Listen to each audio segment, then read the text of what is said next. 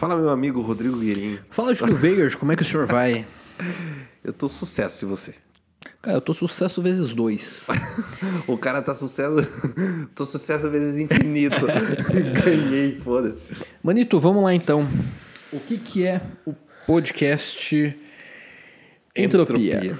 Entropia é o progresso da ordem para a desordem. Então, nós gostamos de filosofar, né? Então, acho que nada mais é do que a gente desconstruir toda e qualquer ideia que a gente tenha pré-fixada na nossa mente. Porque quando a gente conversa, a gente tá, tipo... pegando- Desencaixotando, é, né? Desencaixotando.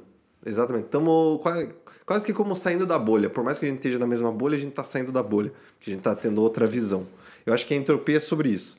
Porque, claro, esse é o primeiro episódio que a gente tá gravando. E como hosts, a gente quer gravar o nosso primeiro, né? Tipo, a gente se apresentando pro Brasil e essas coisas assim. É, mas a gente vai tentar conversar com o máximo de pessoas possíveis de várias ideias diferentes para justamente pá, desencaixotar. A gente sair da nossa bolha e ter uma visão ah, mais interessante sobre as coisas. É, em que pese a gente seja bastante parecido em vários aspectos, Em que, em que pese é muito bonito. em que pese, volta e meia a gente vive.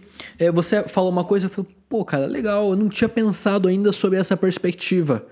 Entendeu? Então eu acho que o legal da conversa, da filosofia, é a gente construir novos pensamentos, novos fundamentos para nós mesmos, baseado naquilo que a gente já conhece, adicionado com aquilo que o outro acabou de acrescentar na nossa vida. Nós dois gostamos bastante de ler sobre filosofia. E os pensadores que a gente tem como referência têm já uma doutrina estabelecida, né? Sim. E a partir do momento que a gente lê o que eles dizem, a gente interpreta aquilo e aplica na nossa vida. É mais ou menos isso que a gente vai tentar fazer aqui. Conversando com as outras pessoas, elas vão nos passar experiência, as experiências delas, a gente vai absorver e rebater com base no que a gente vive. Então, assim, entropia tem a ver, na verdade, com esse conceito filosófico. Então é basicamente isso. Vai ser um bate-papo bem amplo com vários tipos de pensamentos, sem restrição. sem restrição. E a gente. É, é importante a gente frisar que a gente fala aquilo que a gente experienciou, né? Então, a gente vai chegar num papo sobre ah, relacionamento, a gente vai chegar num papo sobre redes sociais, a gente vai chegar num papo sobre religião. E tudo isso é sobre o nosso ponto de vista, é o que a gente experienciou. E vai ser muito louco, porque muitas pessoas vão se identificar com esse pensamento ou vão achar totalmente contrário. E é mais ou menos esse o nosso rolê. É trazer. eh, trazer para a mesa de conversa justamente pontos de vistas diferentes para a gente se questionar. Né? Voltando na, na, na ideia de que ah, a gente gosta muito de duvidar daquilo que a gente sabe, ou que a gente acha que a gente sabe. Então, quando a gente duvida, a gente está abrindo um leque infinito de possibilidades. Isso que é o tesão. É, Quando eu comecei meio que uma, uma ideia de autoconhecimento, eu achei que era um caminho finito. Eu achei que o autoconhecimento ele tinha tipo uma. Faça isso e o resultado vem. O resultado vem e você se autoconheceu. O Brasil. Cara, é, eu, hoje eu, eu vejo que é totalmente o contrário. O autoconhecimento só te traz mais dúvida. E quanto mais você se conhece, mais você sabe que você não sabe de nada. E hum, esse, esse caminho da, da, da, da- da, tipo, de você desconstruir as tuas verdades é, é, uma, é uma parada que me dá, como diria Clóvis Barros, é o bril. Aham. É o bril, entende? É o tesão pela vida. É, o tesão. a potência de Sim. agir. Cara, porque você já pensou que literalmente tudo, tudo, o que você quiser estudar na tua vida, mano. Você chega lá no Google e você pode. Isso pra mim é, é um bagulho muito. Pá, muito mind blowing, entende? Porque hoje, é claro, eu estudo aquelas coisas que eu gosto. Tipo, sei lá, hoje eu tô lendo. ah, tô lendo o, principal livro de Freud, que é a Interpretação dos Sonhos. Eu tô com esse livro também, mas não, não li ainda. Que, era, que é uma pira que eu sempre me pirei. Tipo, por que, que a gente sonha? Por que, que o nosso consciente traz esse, esse tipo de simbologia? E Freud, tipo, tentou explicar nesse livro, né? Que é tipo o carro-chefe dele. É, então hoje a gente lê muita coisa que a gente gosta, mas, cara, se você quiser estudar sobre geografia, você vai lá e estuda. Isso, cara, é muito tesão. Porque conhecimento e inteligência é um bagulho que você pode fazer pro resto da tua vida, mano. É ilimitado. É ilimitado. E você percebe o quanto isso é louco, cara? Porque. Ao passo que para algumas pessoas isso pode ser desesperador por pensar, eu nunca vou chegar no final, eu nunca vou saber o resultado. Ao mesmo tempo também é satisfatório. É satisfatório. É libertador saber que não existe um, um- um final. Porque já pensou você se conhecer 100%? E aí, mano? O, o que- por que, que você vai viver daí? Por que, que você vai buscar mais alguma coisa? Por que, que você vai ler alguma coisa? Exato. Se você se conhece 100%, se você já tem, já sabe tudo sobre você, exatamente sobre tudo, tudo, tudo, tudo, acabou a vida, mano. É, por que, que você vai ter uma experiência nova se aquilo não vai te trazer nada de aprendizado? Percebe? É, então, a- o, o tesão pra mim de estar fazendo isso é isso. É tipo, muitas filosofias falam que cada pessoa é um universo, porque cada pessoa vê o universo através das suas experiências. Então, por mais que a gente esteja comendo a mesma coisa, a minha experiência vai ser diferente da tua. Eu vou reproduzir, ó, digamos, se eu for tentar falar sobre aquela comida, eu vou reproduzir de uma forma e você de outra. Já são dois universos diferentes. Então, quando a gente está conversando com alguém, a gente literalmente está desvendando o universo dessa pessoa. E é muito mais sobre a gente saber escutar do que sobre a gente saber explicar ou falar. A partir do momento que você começa a saber ouvir as outras pessoas, é, tipo, tirando a ideia de que você acha que você sabe de tudo, tipo, você bota na tua cabeça, porra, eu não sei de absolutamente nada. Então, tudo que eu ouvi de uma pessoa daqui pra frente, eu vou ouvir com atenção, pra ver o que que eu posso aprender com isso. Você tirou o bloqueio, né? Porra, mano. Cara, é infinito demais, mano. Mas, tipo, muito infinito. Isso que é o tesão de conversar. Quando você tá com a mente aberta, né? É. Quando você tá tipo, cara, eu não sou o dono da verdade, né? É, é, a gente precisa deixar de lado um pouco a arrogância pra admitir que a gente pode estar errado. Porque, de fato, a gente pode estar errado. E quem é que pode atestar com 100% de certeza que está certo? Se não o cara ignorante. Não é isso? É, A, pessoa, a única pessoa que admite com 100% de certeza qualquer coisa, cara, é uma pessoa que sequer considerou as outras hipóteses com, com, com afinco. É uma pessoa que, não, é isso aqui e pronto. Ah, porque eu vim. É, é, teoria evolutiva. Vai pegar lá Charles Darwin. Não. A- a- o ser humano veio da evolução do macaco, não sei o que, não sei o que, não sei o que. Tá, essa é uma possibilidade dentre várias. Por que excluir a possibilidade do criacionismo de Deus? Por quê? Por que, que essa é uma ideia tão ridícula? É, é muita arrogância da gente dizer, não, é o Darwin que é o, o grande criador. Em que pese eu não seja religioso, em que pese eu não acredite na teoria do criacionismo, eu acho interessante considerar a possibilidade. Por incrível que pareça, é uma coisa que me traz paz, cara. Considerar a, a- a possibilidade. Sa- Sabe o que, que eu acho mais louco, mano? Que ou tudo isso é verdade, ou tudo é mentira, mano. Como assim? Ou todas essas, ou todas essas respostas estão certas. Sim, existiu o criacionismo. Sim, existe o darwinismo. Sim, existe a criação do Pode mundo, existir uma outra hipótese. sei lá, do, do- dos, Alienígena. dos alienígenas, tá ligado? Sim, tudo isso é verdade. Ou tudo isso é mentira. E a gente não sabe porra nenhuma. Pra mim, é isso. Porque eu prefiro acreditar ou que tudo é verdade ou que tudo é mentira do que acreditar numa única verdade.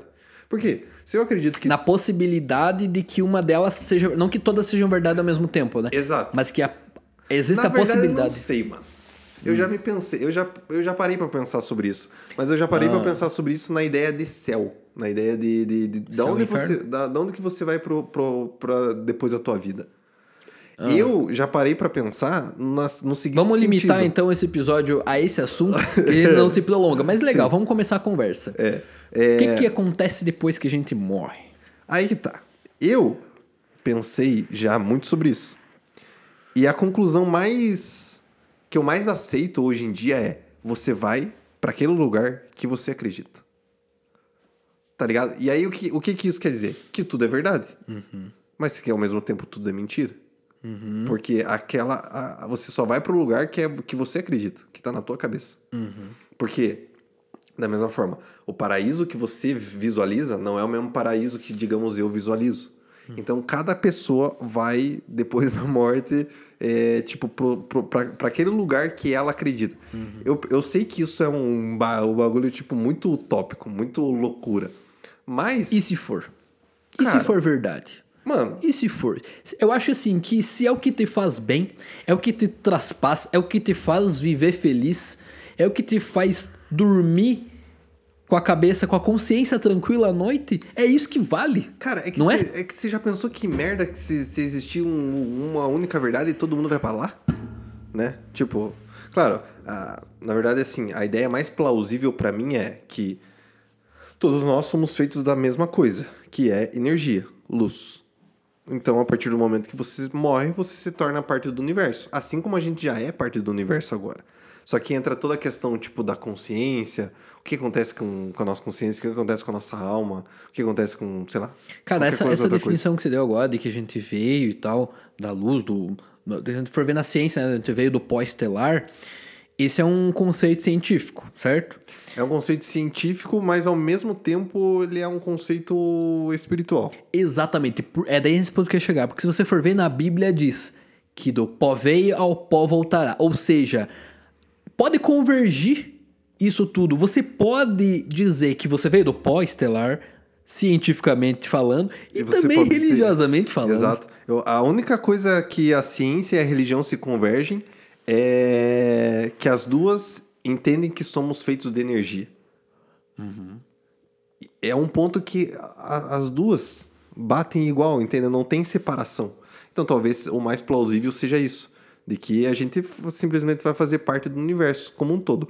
Mas pra mim, é, né, nesse, nesse pensamento filosófico, seria muito mais interessante se cada pessoa, depois que morresse, fosse pro lugar que ela acredita. Mas assim, E que não é impossível, porque assim. mas o que, que importa no final das contas? Não, é, não, de- certa forma não importa. Porque o que importa é o que, se a gente tá vivendo aqui agora, é porque a gente tem que viver aqui agora. A gente tem a possibilidade de estar vivendo todo dia. E de estar criando todo dia alguma coisa. Ah, então você se preocupar com o que é depois da morte é bobeira. Mas é um pensamento filosófico. É do tipo, porra, da onde viemos e para onde vamos. De certa forma. Mas. é, E aí eu vou dar uma de Sócrates aqui. Será que é bobeira? É, isso Porque que é a gente tá foda, falando de mano. eternidade, né? Pra muitas pessoas pensar, cara, a minha vida terrena ela é temporária, mas a vida que vale a pena é a vida eterna, é a vida após a morte.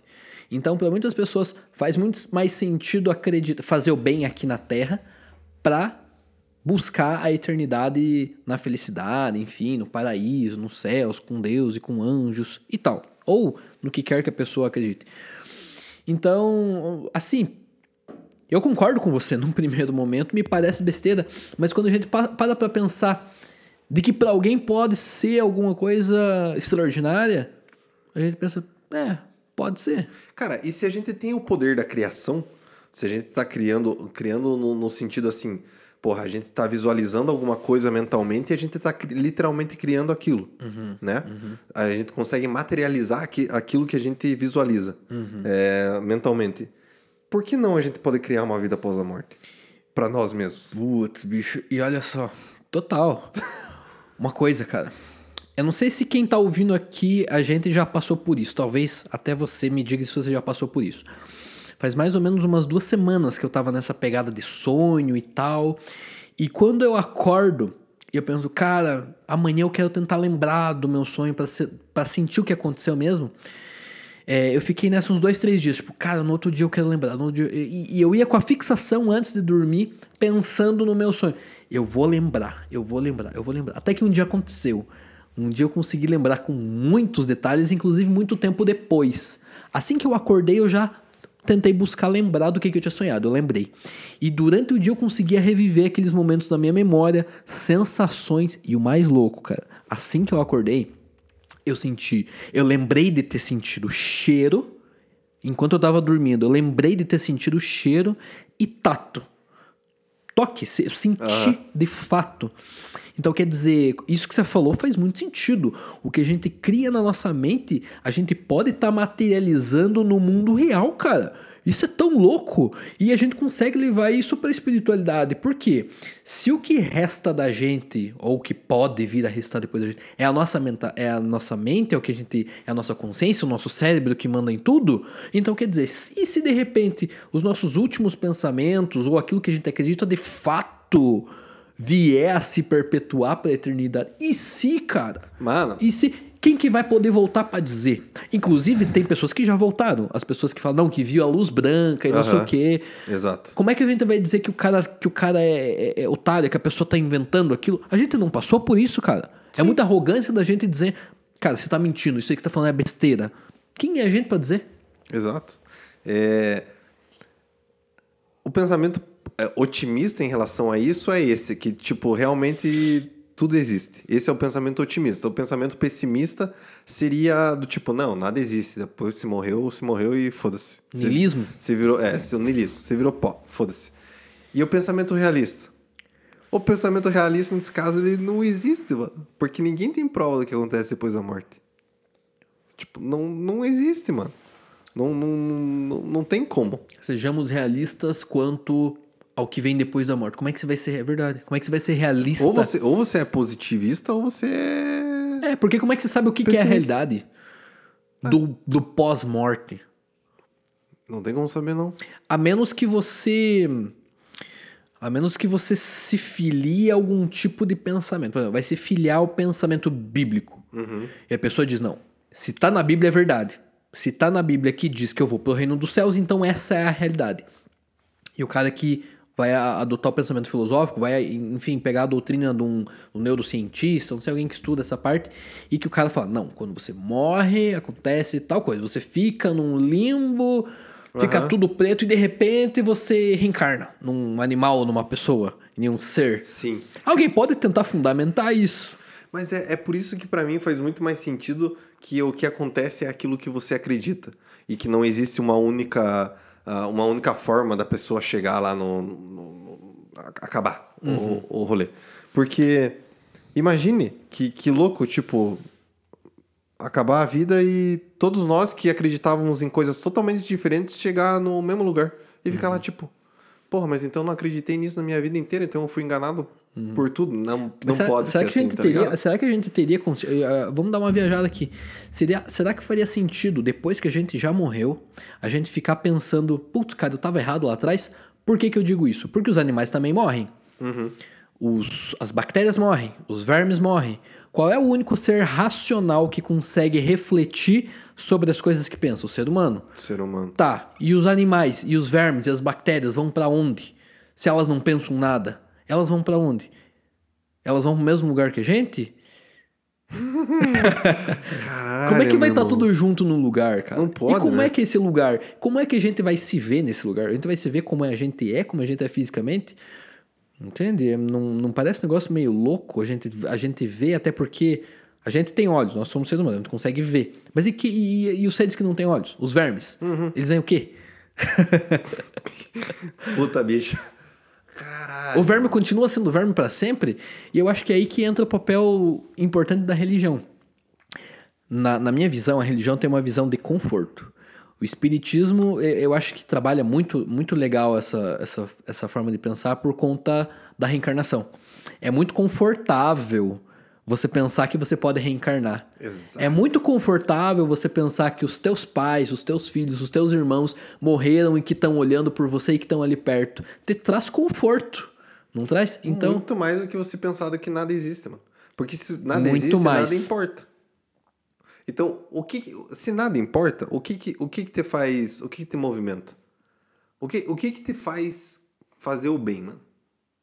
é uma pergunta? É. O que me faz eu É. fazer o bem? O sentimento que eu sinto. Óbvio que é o sentimento que eu sinto. Mas o sentimento. o sentimento de. Cara, de, de me sentir bem mesmo. Pois é, mas o que eu quero te perguntar é, da onde que vem isso? Da onde que vem? Da onde que vem? Vem da, da, da, da, da ética universal? Vem da moral universal? Vem da religião? O porquê que você faz o bem? Ah, as pessoas fazem o bem por razões diferentes. Exato. Há quem faça o bem porque visa alguma coisa lá na frente. Pode ser reconhecimento popular das outras pessoas, da sociedade, pode ser o lugar no céu, pode ser buscando reciprocidade, ou pode ser simplesmente fazer por fazer. Pode ser o medo do karma. Do, Medo do karma. Do tipo, ah, o que eu faço aqui, eu vou pagar aqui, então é melhor eu fazer o bem Uhum. do que fazer o mal. Mas, aí, mas a, a, questão é sobre isso, mas e pro niilista, que nada importa? Por Uhum. que, que ele faz o bem? Se nada importa. Sabe como? Talvez, talvez nesse. Eu acho que ele se importa com, com ele mesmo. O niilista, eu acho que é o, o, o ser mais individual que tem. É, do ponto dele, é, só importa o que ele sente. Por que, que ele se importa com o que ele sente? Porque senão um cara simplesmente chegaria com uma faca, daria facada nele e não faria nada. Não, ele se importa com ele. Talvez ele não se importe com os outros, tanto com os outros, ou não faça tanta diferença. Mas pra ele sim. Então talvez ele faça o bem pra ele se sentir bem, pelo sentimento de, pô, legal, sou uma boa pessoa. Traz uma autorrecompensa imediata. Sim. Mas eu, eu te falo sinceramente que eu não sei por que, que eu faço bem, mano. Eu, não, eu só não sei. Eu não sei se é uma. Uma Porque uma- talvez fazer o mal te faça mal. Faça mal pra você mesmo. Sim. Mas aí, então, aí, então beleza. Então, se eu, se eu fazer o mal me faz mal, significa que quando eu nasci, quando eu nasci, eu vim, eu, eu, eu vim como um homem de bem, digamos assim. Entende? Eu não tô. Quando eu faço mal, eu tô lutando contra a minha natureza. A minha natureza é boa. E aí eu tô dizendo que todos os, os seres humanos vieram com a natureza boa. Então não, não existiria o mal, existiria a ausência do bem. E há filosofias que, dec- que, que defendem que a gente é essencialmente mal. Que, Sim. que quando a gente tá fazendo o bem, na verdade a gente tá indo contra a nossa natureza. Se eu faço bem porque o mal me faz mal, então a minha natureza é essencialmente boa. É, tem as duas correntes. Eu não me lembro agora o nome dos dois filósofos, salvo engano, um deles é Durkheim, não tenho certeza. Mas um deles defende que o ser humano nasce essencialmente mal e pode vir a se tornar bem por questões de conveniência e que nasce bom e o mundo o corrompe. Talvez seja Maquiavel esse pensamento. Pensamento maquiavélico, acho que É. Pode é ser que mesmo. sim. Então, é... cara, eu acho que aqui, como são dois grandes filósofos que têm as suas, os seus fundamentos, eu acho que vai muito da filiação da própria pessoa. Dela dizer, não, eu, eu, eu me filio a esse pensamento porque para mim faz sentido. Eu acho que é muito individual essa questão. Eu acho difícil a gente afirmar, não, todo ser humano nasce mal. Todo ser humano nasce bom. E como é que a gente prova isso? Empirismo, a gente vê isso na prática. Tem crianças muito pequenas que foram criadas em, em famílias boas, tiveram tudo, e mesmo assim são pessoas más, que gostam de praticar o mal, que não sentem remorso, é da natureza da pessoa. E o contrário também. Pessoas muito boas que foram na- é, que nasceram e foram criadas em ambientes extremamente hostis. Então eu acho que assim, é, tem muito talvez a ver com bioquímica, Cara, mas aí eu volto ciência. na, na- no pensamento de que tudo é verdade, mano.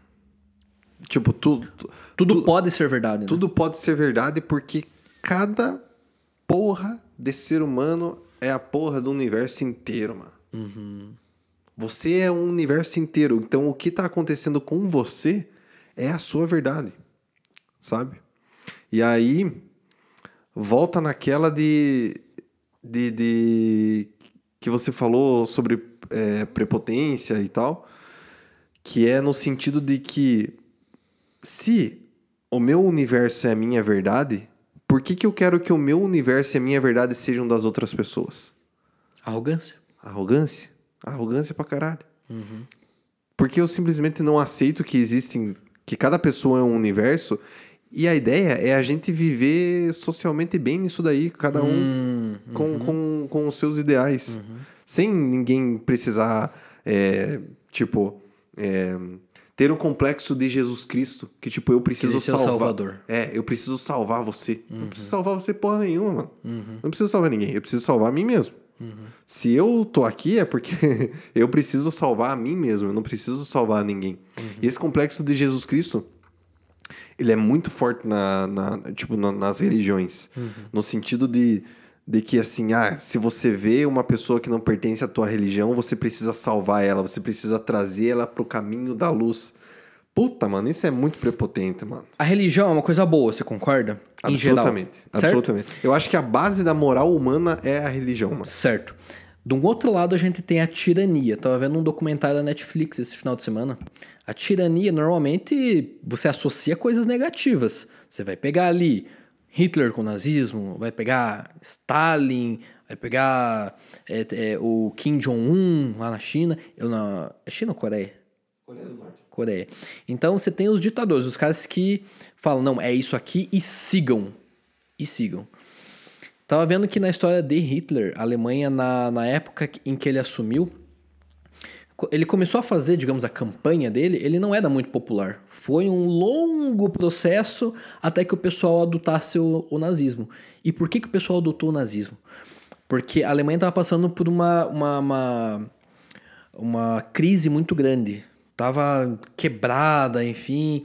E aí Uma recessão. uma recessão. E aí o Hitler veio, não, é, veio com, com toda a retórica dele, um cara que falava muito bem, com muita ênfase, foi lá e conseguiu convencer as pessoas de que o pensamento dele fazia sentido e conseguiu, enfim, vencer lá as eleições e, enfim, fez reinar o, o pensamento dele. Mas assim, não, é, não tinha uma participação popular muito grande. Ele simplesmente falou, não, é isso, é isso, ditadura, certo?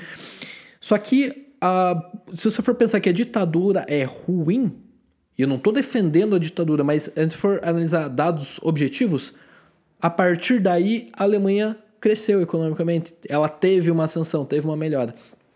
Então, é, se a religião, por um lado, encaixota pensamento e diz siga esse caminho, e a tirania, que é do, do, do outro lado, alguma coisa ruim, que diz também siga esse caminho, e dos dois pontos você consegue ter uma progressão, você, é uma progressão positiva, por que dizer que uma coisa é totalmente certa e outra é totalmente errada? O cara que defende o nazismo consegue também defender, também consegue ser uma pessoa religiosa e vice-versa.